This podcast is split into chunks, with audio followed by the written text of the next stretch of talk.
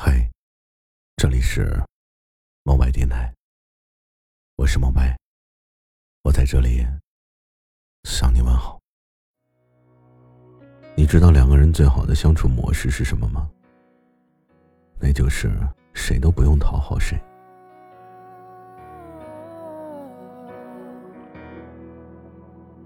做了一场梦，却浪漫的梦。你握着我的手，依偎在我怀中，充满笑容。谁试着像闹钟，不管我痛不痛，就在这一分钟，你仅存我的脑海之中，眼泪多汹涌。彼此各有各自的空间，各自的自由。合适就在一起，不合适也没关系。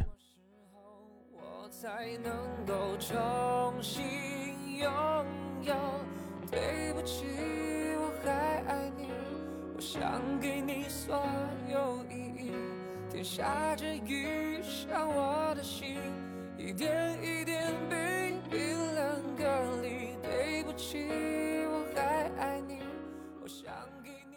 有一种人。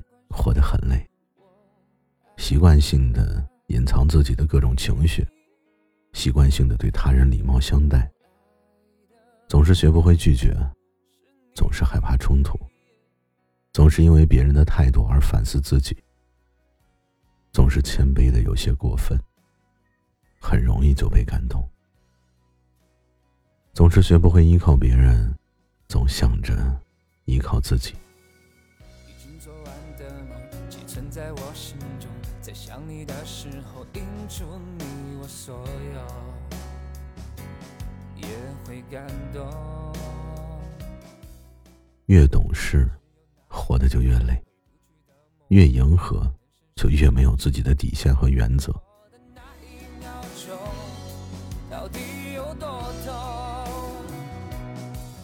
虽然说这样可能人缘会很好。但最终还是会感到疲惫。我认识一个姑娘，她是她家中的长女，从小就被她父母教导着，要让着弟弟。你确定这就是爱吗？真的爱我吗？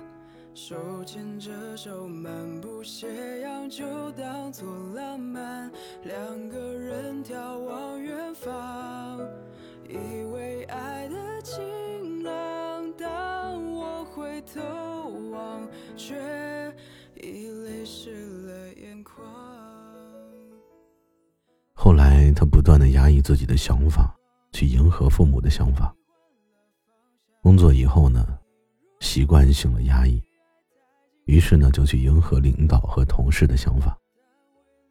在所有人都觉得她是一个会让他人感觉很舒服的好姑娘的时候，她开始觉得，真实的自己正在慢慢的丧失掉。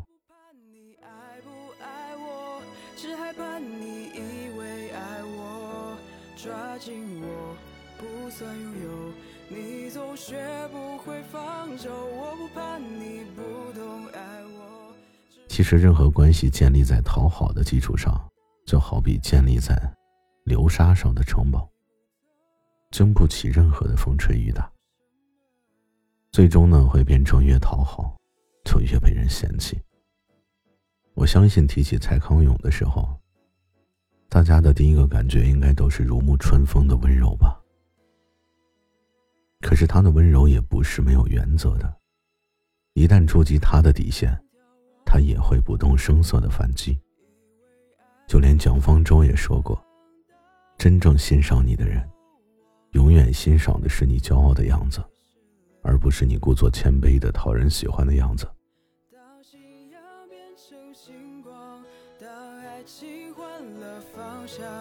你如果我对爱太紧张，但未来又会怎样？未知的